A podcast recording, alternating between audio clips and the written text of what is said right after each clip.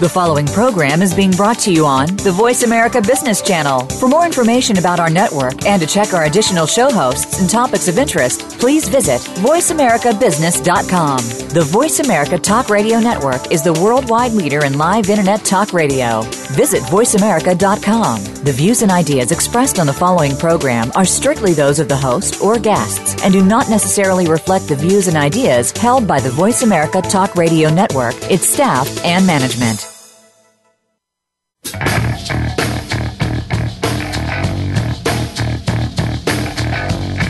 This is the Business Locker Room Show with Kelly Riggs. In business, you have to play to win. You need an edge. You'll find that edge in the Business Locker Room. Hey, business is like sports, and I want to bring the locker room to the boardroom. Giving you the playbook and the coaching you need to improve your business performance. With compelling interviews, cutting edge business tactics and ideas, and the X's and O's segment with Miles Austin. I welcome in my good friend Miles Austin. Welcome to the Business Locker Room. Now, here is your host, Kelly Riggs. And great to have you on board. Thanks for joining us here in the Business Locker Room a brand new show open as we open up a new series in the show. We're getting started on a whole new path, and I'm excited about that. A new website to follow as well. You can still find us at bizlockerroom.com and expecting uh, a release of the new website uh, within a couple of weeks. Looking forward to that. Boy, we've got a great show lined up for you today. Of course, off last week as uh, we celebrated the holidays together. We had a, a previous show that we aired, but uh, back live with you on the 8th of September. Great to have you on board.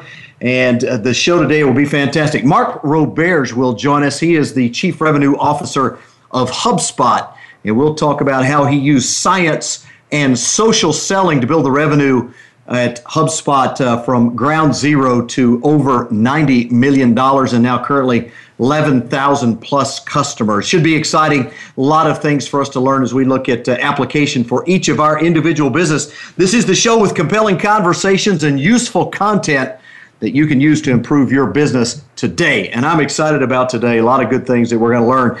Many times we're talking about marketing, social media, business strategy. A lot of times it's about sales and other things. Today, we'll kind of mix and match some of those pieces and parts as we talk with Mark Roberge of HubSpot. But uh, before we start, uh, I turn to my good friend Miles Austin, who always joins us in the X's and O's segment.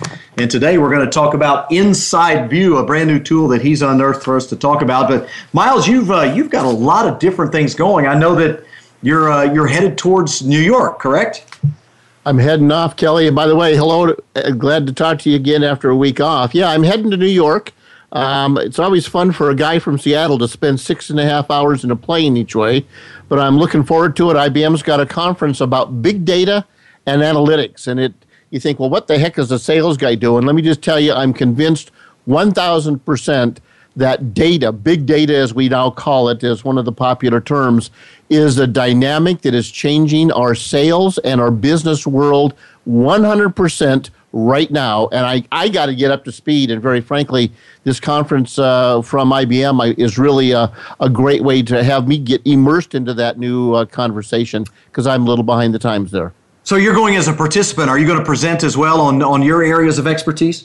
Um, not necessarily. What I'm going to be doing is actually writing and sharing what's happening there and gathering all the data. And if you want to kind of get a recap of, of the blow by blow, I'll be posting it over at fillthefunnel.com. My yeah. key, my key there is to meet a bunch of these people that are truly the experts. I, the IBM team and several others have got some real depth there, some really, really smart people. Uh, and I'm there really to build the relationships because, as I said, I'm going to be doing a lot of work in this whole big data thing uh, uh, in the in the weeks and the months ahead. Well, I'm very excited. We were talking before the show off the air. You've got a lot of things happening in your world. Some big announcements coming down uh, the pike in just the next week or two. So we'll be excited to share that. Now we're going to talk about at the bottom of the hour uh, Inside View. Give us a real quick sneak peek. Inside View is actually one of those old timers. They were one of the first of two companies that I started working with in the web tools arena almost five, six years ago now. Um, and they're going to, you will learn more information about actionable items as a sales maker um, than you could ever imagine, all from one screen. It's a really powerful tool. They've been uh, one of the stalwarts of this whole web tools movement, um, going back, you know, six, seven, maybe years ago. No, that's fantastic. Good stuff, Miles.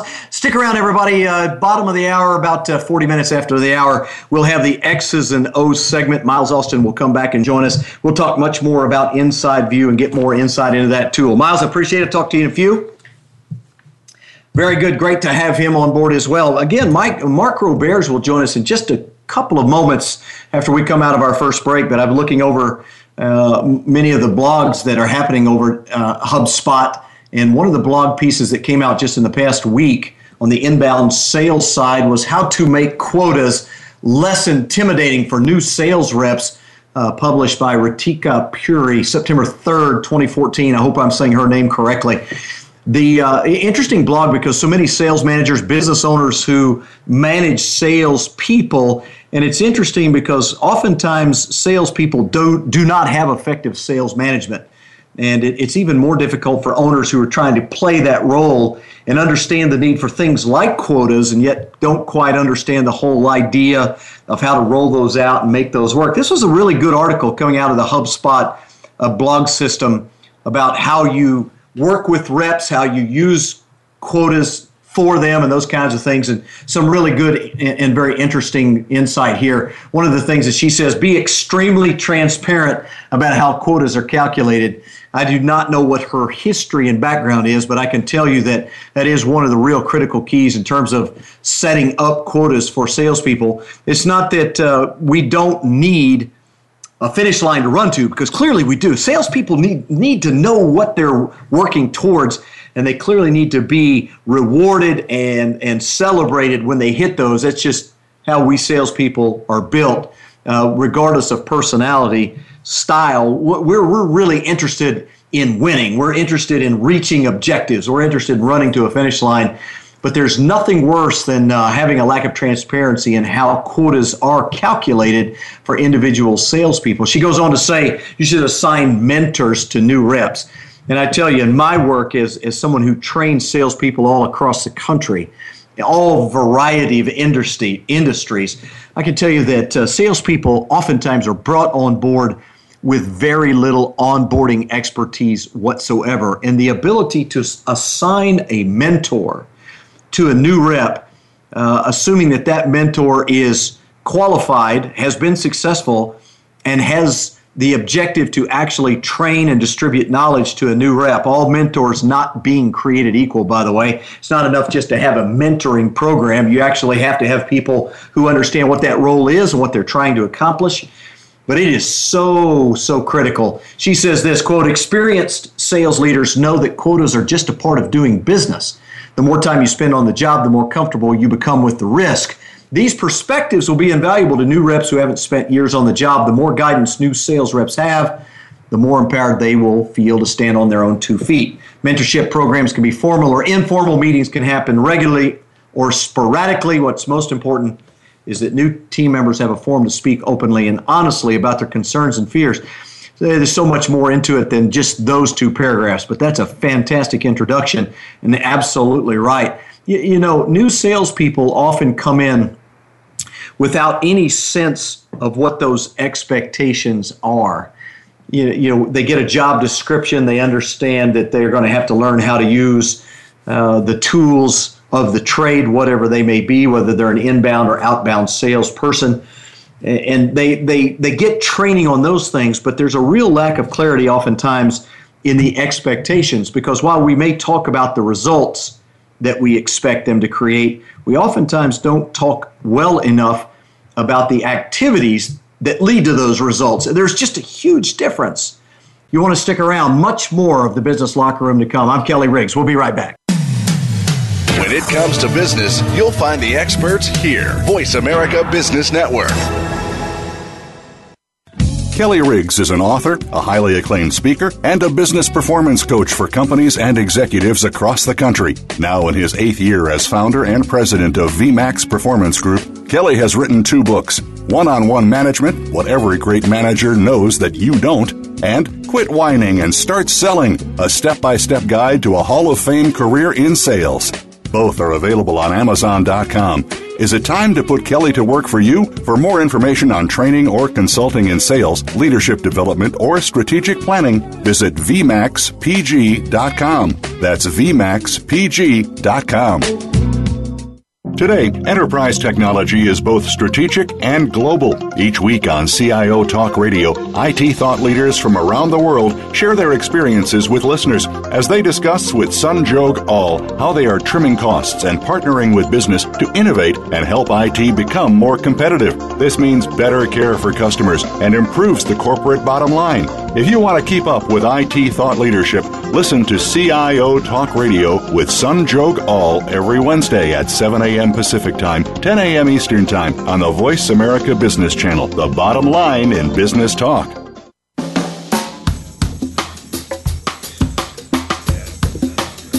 Hi, I'm John Spence, one of the top 100 business thought leaders in the world, and you're listening to the Business Locker Room with Kelly Riggs.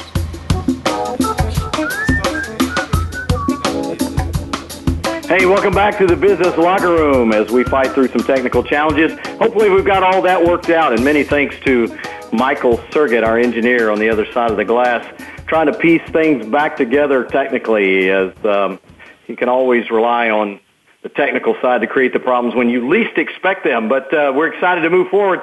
Mark Roberge joins us in the locker room. He is the CRO, the Chief Revenue Officer of HubSpot, and uh, quite a uh, background that Mark has as you look at the various things that he's done. He's been with HubSpot since the very beginning, 2006, and started with them at ground zero and was responsible for growing revenue to over $90 million, now over 450 employees there as well. Mark, it's uh, great to have you on board. Thanks for joining us in the locker room. Thanks, Kelly. Great to be here. Hey, you've got uh, you've got quite the background, and you and I have had the opportunity to talk a couple of different times. But mm-hmm. uh, tell us a little bit. You you were actually in the Boston area. You were uh, going to school out there and got familiar or, or created a relationship with the people that ultimately formed HubSpot. Give us a little bit of that backside history. Sure, I'm, I'm, you know, I'm, I'm more of an entrepreneur. I'm more of a technologist by background, which kind of leads you to today's topic of uh, science and selling. Um, you know, I, I started my career as a mechanical engineer. I wrote Java for a couple of years. I um, uh, ended up at MIT for business school and did a bunch of startups and came across the co-founders of HubSpot, which is sort of an MIT project at the time. Uh, so I, I was I kind of needed a job after school, and they were two or three guys in a garage, and had the opportunity to, to try to build out the sales team here, and that was a fun journey. Um, so did that for the first six years, six, seven years of the business from 07 to 2013. About halfway through that journey, um, was also given the services and account management and support teams and scaled both those, uh, all those divisions to about 450 people and got the, uh, company north of a $90 million run rate. Uh, so, you know, the, the, there were kind of two unique ways we really focused, uh, here on. I mean, given my background, I kind of looked through everything from a sort of scientific data technology lens and used that to kind of build out the sales team here. And also being HubSpot, I mean, we're a company that's always put the buyer first in both the way we market and sell. Um, and that's kind of what we mean by social selling in terms of putting the buyer in the center of the process as opposed to ourselves, the salespeople.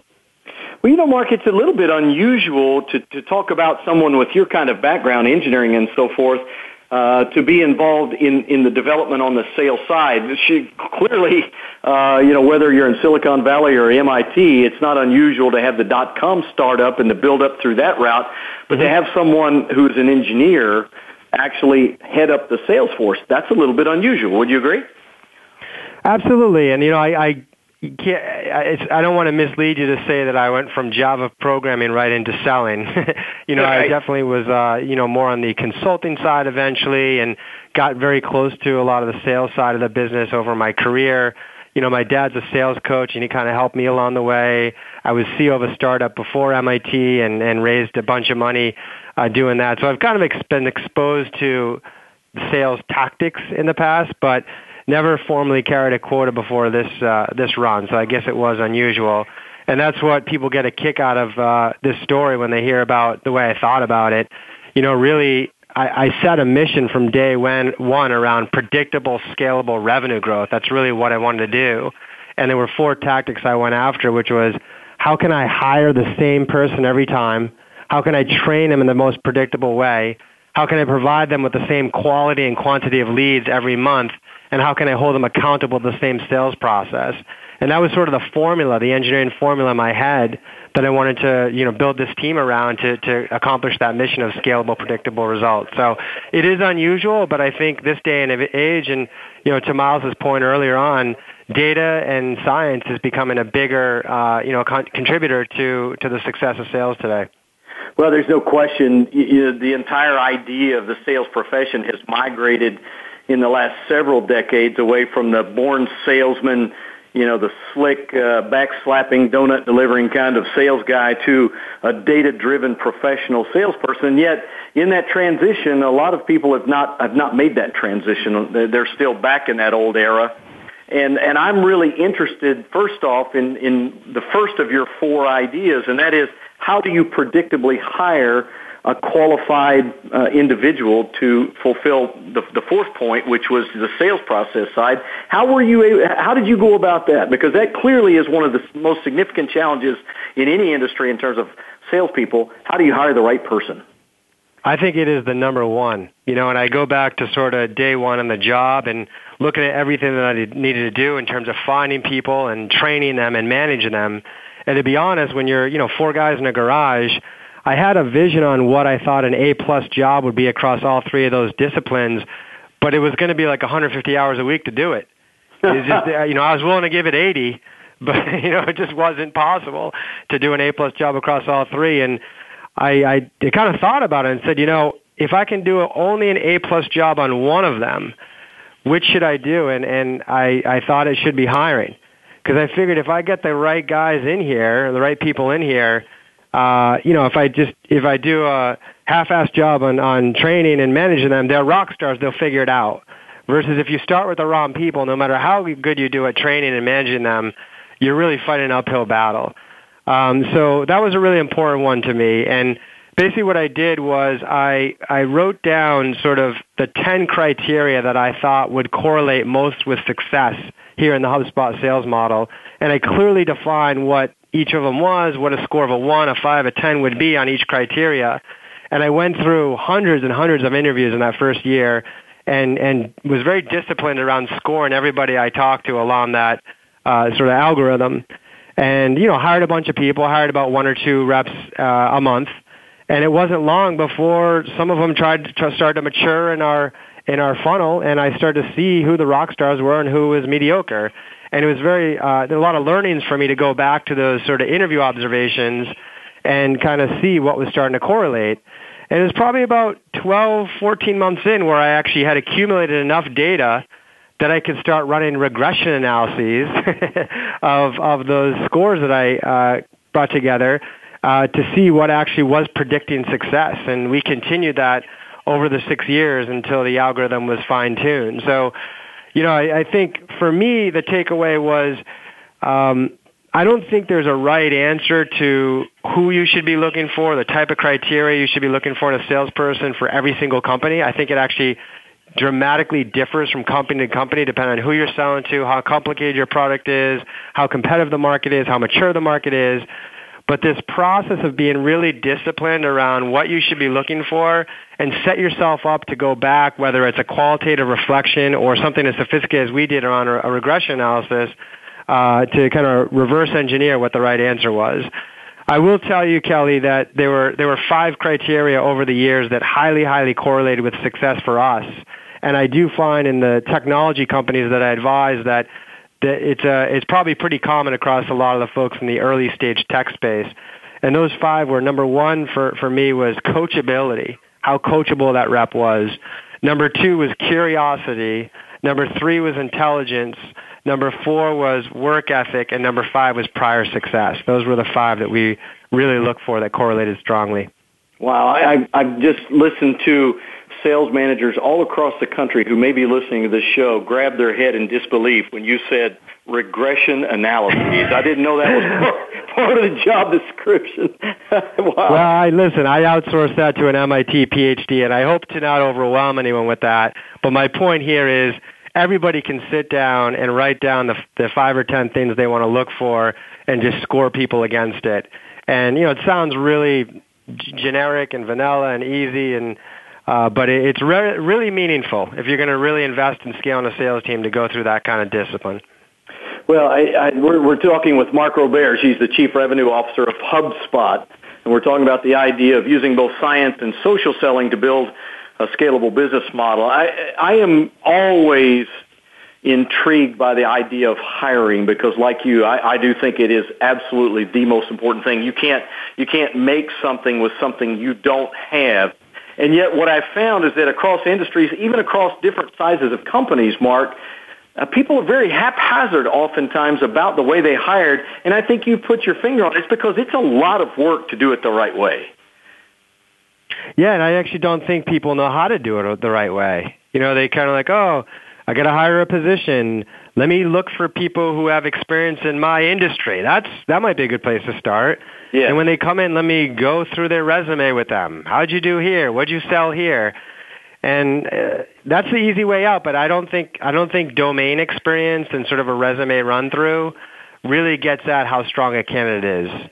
I mean, I'll tell you the most meaningful thing I do in an interview is I I put them in a role play, and I say, hey Kelly, this you know let's do a role play. Um, you're going to be selling for HubSpot. I'm a prospect. I'm a VP of marketing from a security software company here in Boston, and I requested a demo on the HubSpot website last night. Go. Let's do the role play. And, and, and just how you navigate the role play is very telling to me. That's exciting. But even more importantly is when the role play ends and I'm like, all right, Kelly, how do you think you did?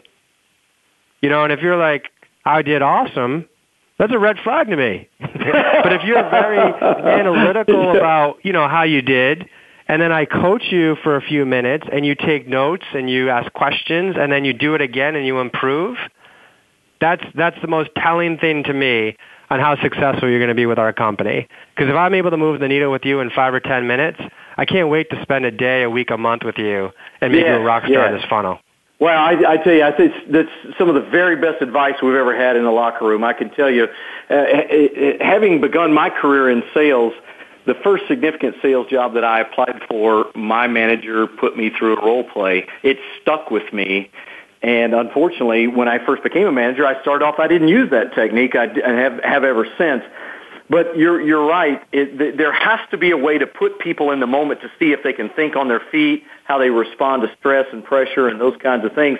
Because I look at these five criteria you have, Mark. I think they're phenomenal, but someone who doesn't know how to hire, it could be as silly as something like this. Well, are, do you think you're coachable? Well, I mean, what, what is anybody going to say? of course I'm exactly. coachable. I want this job. But role play really doesn't leave anybody any place to hide, does it? It doesn't. And it's really, it's the role play, very, very important to me. I can see curiosity. I can see how they naturally sell. I can see how they think on their feet. But then after the role play, when we're coaching, that and then and then having them redo the role play, you can't fake that. You know, so that that's really really important to me. Yeah, it's fantastic uh, insight into hiring. Well, of course, getting the right person. Now, you you have the five criteria that you came up with, but let me ask you: Is there a, anything in, in your experience in hiring salespeople that is the one or two what I would call absolutely non-negotiable must-have characteristics of someone that we know that if you don't have this in large amounts, you simply will not make it with us? Yeah, I mean those five for me are, per, you know, the, the coachability and the curiosity are are are big, and and that that that really drives sort of uh, how I'm going to d- determine the rest of their characteristics and whether I can move them. I mean, I guess I'd lean into prior success a little bit there. You know, I mean, if you're if you're uh, if I if I talk to you, Kelly, and say, okay, Kelly, you know, you were at Oracle, you were an AE there. How many AEs were in your division? Well, there are 82 where were you where were you ranked? You know, I was kind of middle of the pack. That's a hard one for me to get over. Right. You know what I mean? It's like you I'm not saying no, but you got to wow me across the board in the rest of the the interview process for you to earn the spot here. Right. Uh, versus you know, if you're like, yeah, I was 5, you know, top top 10%, top 7%. I'm really liking this conversation. Because Right. people who have succeeded before, they're highly likely to succeed again. Again, it's not the only characteristic, but I look for that. And it doesn't it doesn't have to, you know, be specific to sales either. Right. I've I've got folks I've had folks on the team, they were Olympic gold medalists. They're they're in Comedy Central as a professional comic.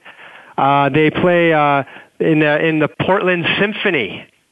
You know, I mean, these are people who, no matter what they tr- uh, tried in life, they got to the top of their game, and they're likely to do that in sales as well. No, that's good stuff. Mark Roberge is our guest. He's the Chief Revenue Officer of HubSpot. We're going to take a time out, and uh, we seem to have conquered all of our technical difficulties. When we come back on the other side of the break, we'll uh, continue our conversation with Mark. Much more questions about using science and social selling uh, to build the, the very successful company of HubSpot. Stay with us. I'm Kelly Riggs. You're listening to the Business Locker Room. The business community's first choice in Internet Talk Radio. Voice America Business Network. Kelly Riggs is an author, a highly acclaimed speaker, and a business performance coach for companies and executives across the country. Now in his eighth year as founder and president of VMAX Performance Group, Kelly has written two books One on One Management What Every Great Manager Knows That You Don't, and Quit Whining and Start Selling A Step by Step Guide to a Hall of Fame Career in Sales. Both are available on Amazon.com. Is it time to put Kelly to work for you? For more information on training or consulting in sales, leadership development, or strategic planning, visit VMAXPG.com. That's VMAXPG.com. It's time to take charge of your own career path. But how do you get started? First, tune in to The Career Confidant with Marie Zimenoff. Each show will feature national business leaders, tips and insight from Marie and her guests, career management tools, and a weekly career smart tip. She'll help you move forward, earn that promotion, get hired into the career you want, and brand yourself. The Career Confidant is broadcast live every Monday at 3 p.m. Pacific Time, 6 p.m. Eastern Time on the Voice America Business Channel. Voice America Business Network. The bottom line in business.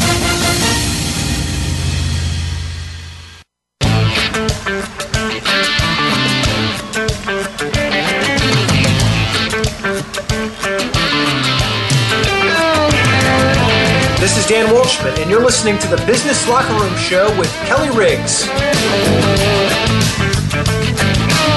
Hey, welcome back to the Business Locker Room. We're joined by Mark Roberge, the Chief Revenue Officer of HubSpot. By the way, you can find him online and uh, make sure that you're uh, following him on Twitter and, and, reading the blogs at HubSpot. His Twitter handle at Mark Roberge, that's R O B E R G E, HubSpot.com, a number of different blogs that they have there. And uh, before we went into the break, we were talking about the things that you look for in the people that you hire as the foundation, Mark. And that, that's a great start. But to review again, you had four significant uh, pieces of the puzzle for yourself in terms of building a sustainable sales team. You started with hire the, the, the right person. What were the other three?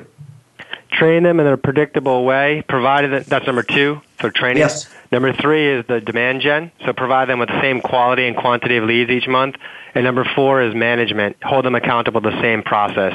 And you think about it, if you do all four of those well, you bring in the same successful person, you train them the same way, you provide them the same quality leads, and you hold them the same process, that's just a predictable machine right there.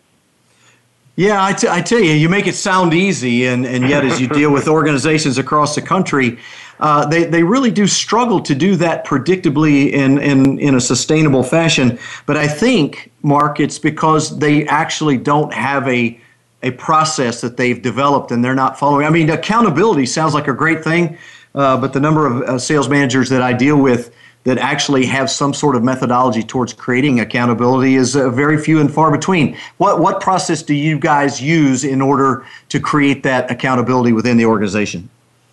So the fourth one, the management, hold them accountable. You know, I call this process metrics-driven sales coaching. You know, very, very sales coaching oriented in the way we think about management here. Mm-hmm. It's almost like I, I wish it was more kosher with the the the personnel. I wish they called them sales coaches instead of managers, but I'd, I'd probably have a problem kind of promoting leadership if I did that.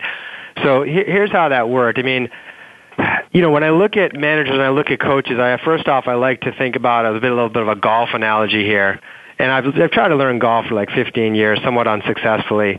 I've had a lot of different golf pros give me lessons, and I had one guy. He's like, "All right, Mark, here, take take this ball, take a swing here," and, and I took a swing and he's like, all right, well, here, try this. Turn your grip over a little bit with your right hand. Put more weight in your back foot, lean back a little bit, think one o'clock, not two o'clock in your back swing, and give me more rest in the follow through. And I was like, you, Cal, you got to be kidding me, right? And the next golf pro, he said, okay, Mark, take a swing, and he said, here, try this grip. Now take a hundred swings. Twenty minutes later, he's like, how's that feel? It's like, you know, it feels better. So now try to lean a little bit more back in your right foot. Now take a hundred swings again. How's that feel? Twenty minutes later, feels pretty good, right? And and it sounds kind of like trivial, but that's what I see most commonly with these with with newer sales managers is they often succeeded in the funnel themselves and they, they, they hopefully are good coaches and, and have good empathy with the team and they're good leaders. But they get a new guy, a new person, and there's a huge gap between where that person is on day one and where they want them to be, and they throw up on them with feedback for like 90 minutes, and you can just see the sales rep's head spinning. Mm-hmm. And the better managers that I have can actually see that gap, but appreciate what that one next step is in in success that will kind of make that person the most successful. And they they diagnose that issue using the metrics, right? So every single month, on the second day of the month, I would come in and meet with all my directors who had 40 reps under them, and we go through them one by one and say, okay, what's the skill you're working on with this person? How did you choose it? And how are you going to coach them through that skill? And because I had that discussion, all the directors would meet with each of their managers and have those same questions. And because that meeting occurred, each of my managers would meet with each of, each of their reps on the first day of every month and go through all their metrics and kind of walk through where are they weak, where are they strong, and can they take a step back and say, okay, if we're going to pick one area, where should we work based on these metrics? And that was really, really helpful to kind of establish that blueprint, hold the team accountable using the metrics to the same sort of process, and then help those managers kind of decipher where they were off and, and create a coaching plan accordingly. That's, that's outstanding advice, and I'm just curious to know which of those metrics did you find uh, for you personally at HubSpot? Which of those metrics did you find to be the most critical in in their correlation to creating the results that you want? I mean, clearly there, there's a number of metrics for a very specific reason, mm-hmm. uh, but but are any of those more critical than the other? Well, I mean, wh- where I try to start is just something really high level, like a th- three or four metrics to show me the whole funnel shape. So I might start with, okay, how many leads a month are these? Is this person working? How many are uh, do they turn into opportunities? How many do they get to the presentation stage or the forecast stage, and how many do they close? I want to just start with something real high level with that and and I and I kind of as I start practicing this month after month, salesperson after salesperson, I start to get a sense of what kind of activity and conversion rates yield success. And sure, I got my folks who are like super heavy activity folks. They're big activity players, and they're always going to have 30, 40 percent more activity up the top and maybe they're not the best presenters and, and their conversion rate's a little lower, but good numbers come out the bottom. And sure, I'm going to have my folks who are a little bit more the relationship builders. They're, they're never going to have the highest activity in the company, but they close 50% of the people they move to the presentation stage. And because of that, they're always going to have great numbers down the, uh, you know, out of the company, out of, the, mm-hmm. out of, out of their activity. So they, you start to get a sense for those high level metrics. And then once you, once you start seeing deficiencies, the next question I'll ask is how can I peel back the onion with more metrics? Right? So if someone's doing a lot of uh, calls, but not getting a lot of people to the opportunity stage, can I peel that back a little bit? Right? Like, you know, is it is it that they're doing a lot of calls, but they're not getting anyone on the phone, so they've got a connect issue, in yes. which case I want to look at their voicemails, I want to look at their emails, I look, want to look at how much time they're spending between them, et cetera. Or do they get all the people on the phone, but no one wants to talk to them anymore because they're terrible at breaking ice? Right? The metrics can talk to me there and tell me where the issue is, and then I can. My coaching obviously is going to be way different depending on which issue, which is the issue.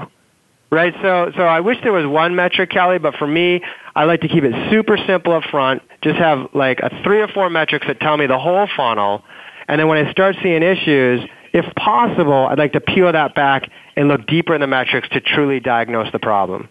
Well, that, I mean, that is the real beauty of a metric driven process because when you do find deficiencies in performance, you can backtrack into first identifying where the critical aspect of the performance is breaking down. Then you can look, as you mentioned, deeper into that, that aspect of the process to see where they're failing. That's a whole lot different, Mark, than the old style of, well, I need to hire a born salesperson and pray that they do well. You know, that's that's the typical approach.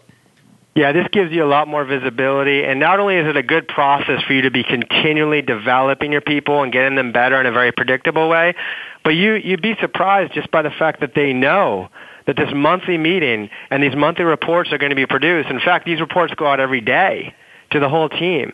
The fact that they know that's happening, that drives activity. You know, mm-hmm. I think uh, when I talk to people and they're like, you know, Mark, we really need to uh, you know, improve our connect rate and get our guys doing a lot more activity up at the top of the funnel, what do you recommend? Should we do some sales training? Should we put some sort of spiff in place? What should we do? Here's what you do. Create a daily report, send it to the whole team, and stack rank the salespeople.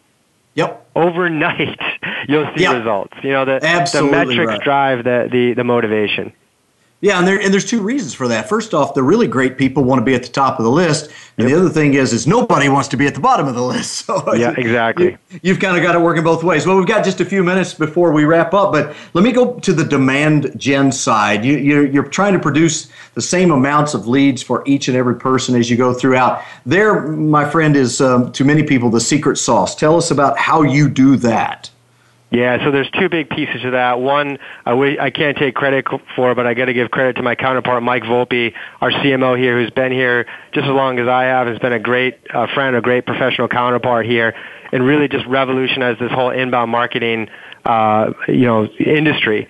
And the whole cornerstone here is inbound marketing is less about interrupting people with your elevator pitch and more about educating people with good content so that they find you right? You know, I think everybody out there would could could come up with a hundred phrases that if they rank number one in Google when someone searched for that, it would change their business. It would ch- ch- send t- tons of quality people to their website, tons of quality leads to their their website. And the key to that is to produce good educational content on a consistent basis.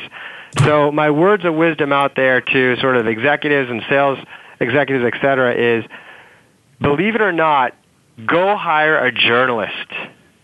You know, people don't think about this. Go hire a journalist. They're not expensive. The magazine and newspaper industry is falling apart. There's extremely gifted people out there that can write in a very interesting way.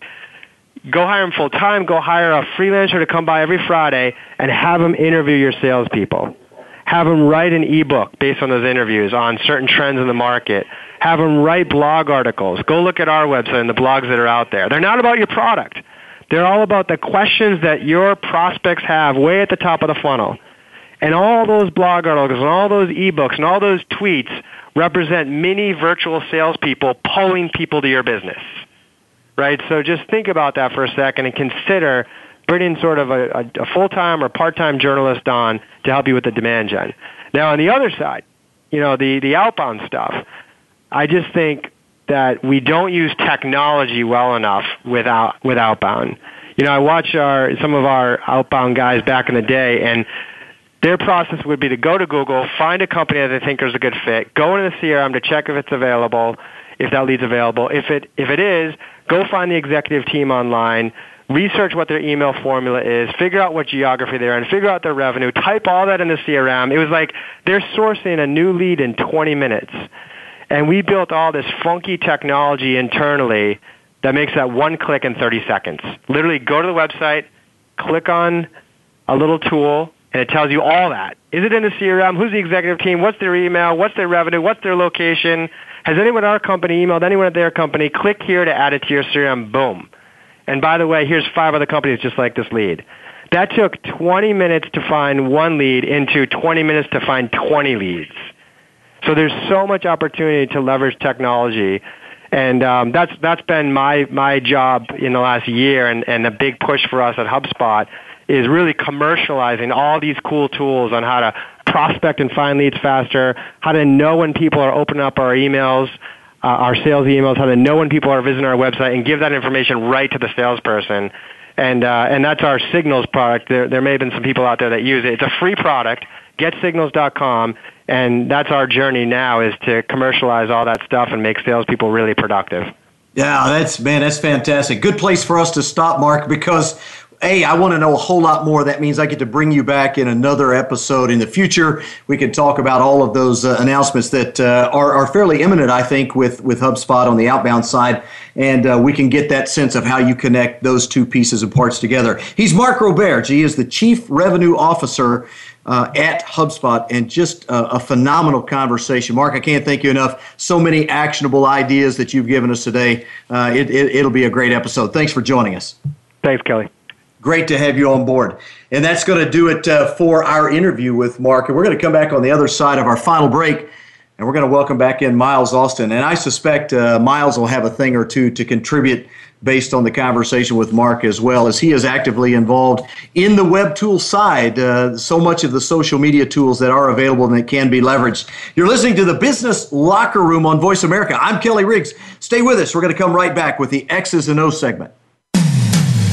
When it comes to business, you'll find the experts here. Voice America Business Network. Kelly Riggs is an author, a highly acclaimed speaker, and a business performance coach for companies and executives across the country. Now in his eighth year as founder and president of VMAX Performance Group, Kelly has written two books One on One Management What Every Great Manager Knows That You Don't, and Quit Whining and Start Selling A Step by Step Guide to a Hall of Fame Career in Sales. Both are available on Amazon.com. Is it time to put Kelly to work for you? For more information on training or consulting in sales, leadership development, or strategic planning, visit VMAXPG.com. That's VMAXPG.com. We hear it and read about it every day in the news. America is heading over a fiscal cliff. Home prices are still receding and unemployment growing.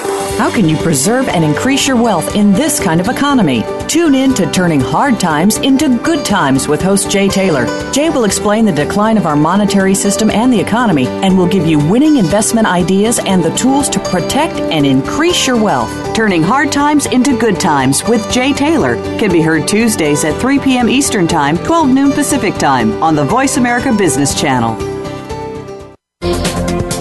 The business community's first choice in Internet Talk Radio, Voice America Business Network.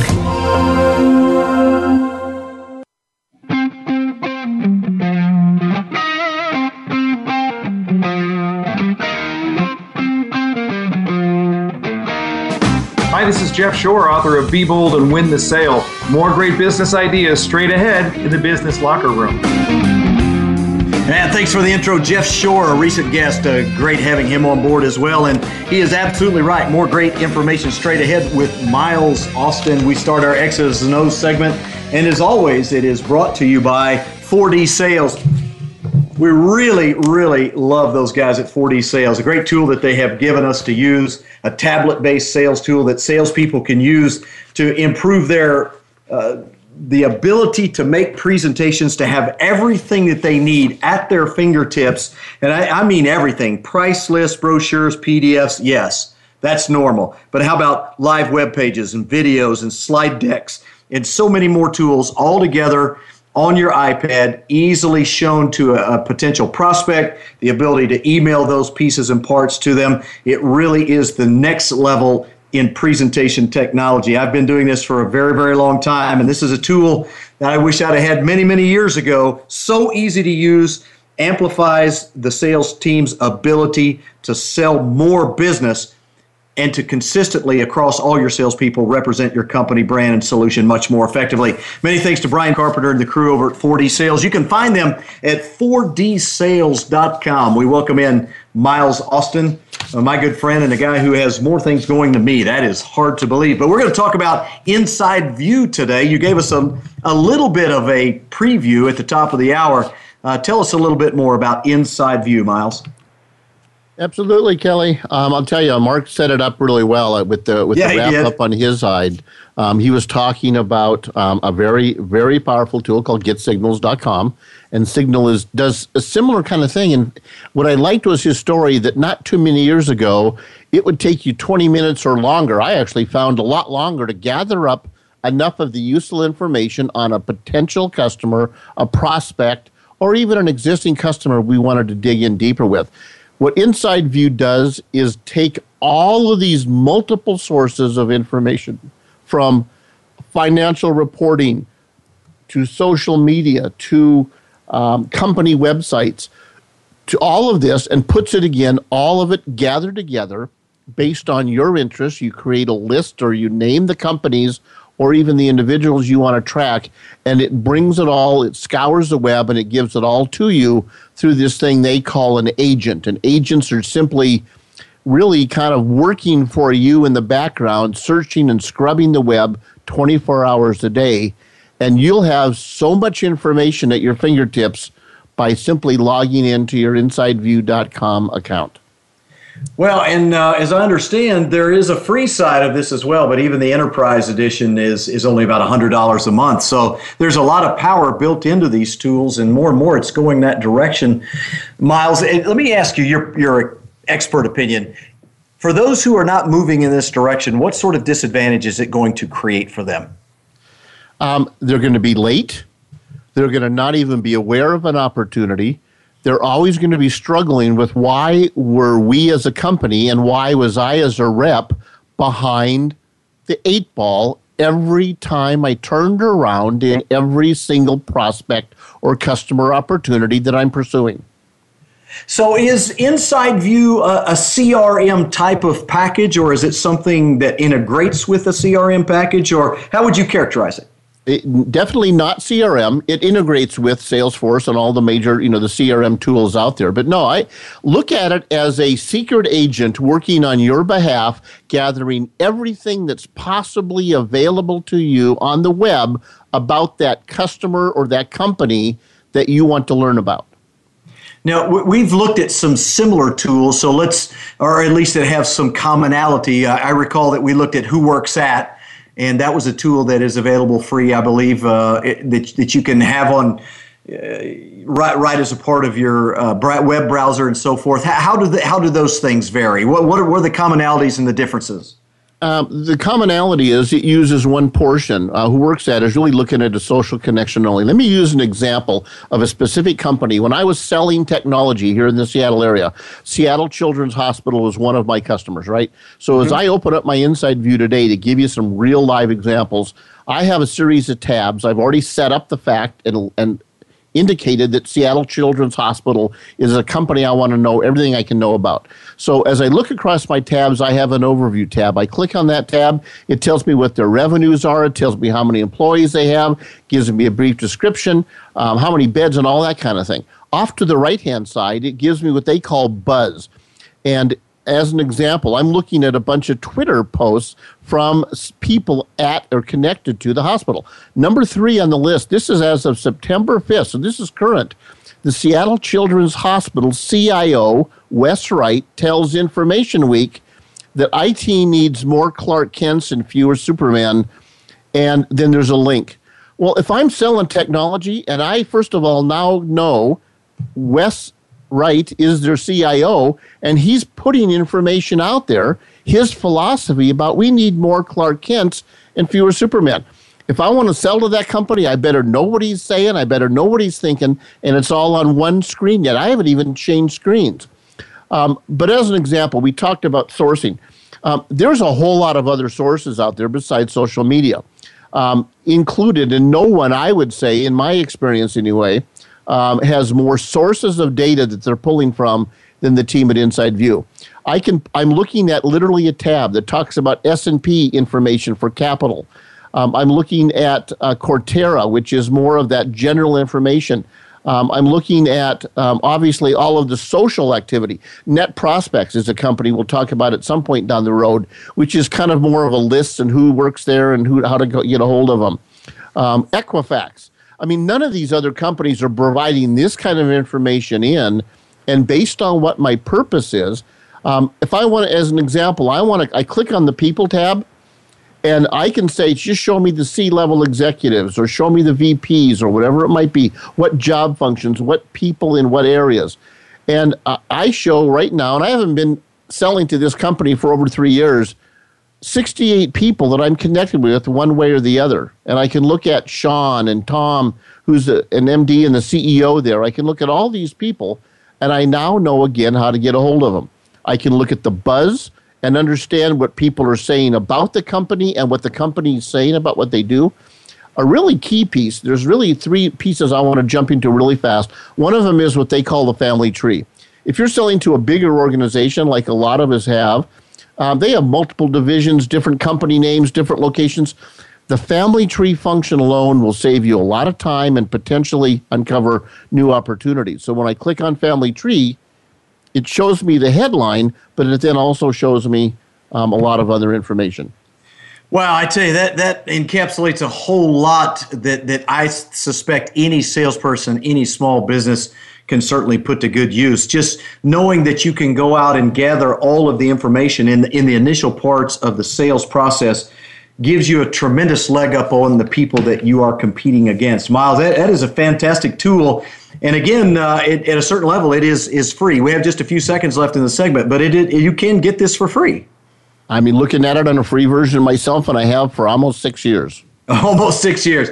Good stuff. Once again, from Miles Austin. He is the Web Tools guy. And if there's anything you want to know about productivity tools or, or, these kinds of tools that tell you more about what's going on in the business world, he is the guy to see. You can find him on Twitter at Miles Austin. And you can also find all of his work at fillthefunnel.com. Much more to come from Miles Austin. In fact, uh, he's going to be in uh, New York uh, for the next couple of weeks, uh, and I'm afraid we're going to miss him on the show, but we'll pick back up, and by then, he'll have lots of things going on. Hey, great to have you on board, Miles. Thanks so much. Thank you, man. Hey, that's going to do it for today's show. Special thanks to Mark Roberge from HubSpot. Fantastic interview from him. And a special thanks uh, to 4D Sales for sponsoring and partnering with us to make the X's and O's segment available again. Always uh, the best resource we have. Miles Austin at fillthefunnel.com. We, we struggled a little bit early on. Thank you, Michael Sergett. He's my engineer. He made it uh, made us turn around and got back on the, the track. Brandy Jackson is our executive producer. Appreciate all her help in helping us make the show sound good. Make sure you visit us at bizlockerroom.com. I'm Kelly Riggs. I will see you next week for another exciting edition of the Business Locker Room.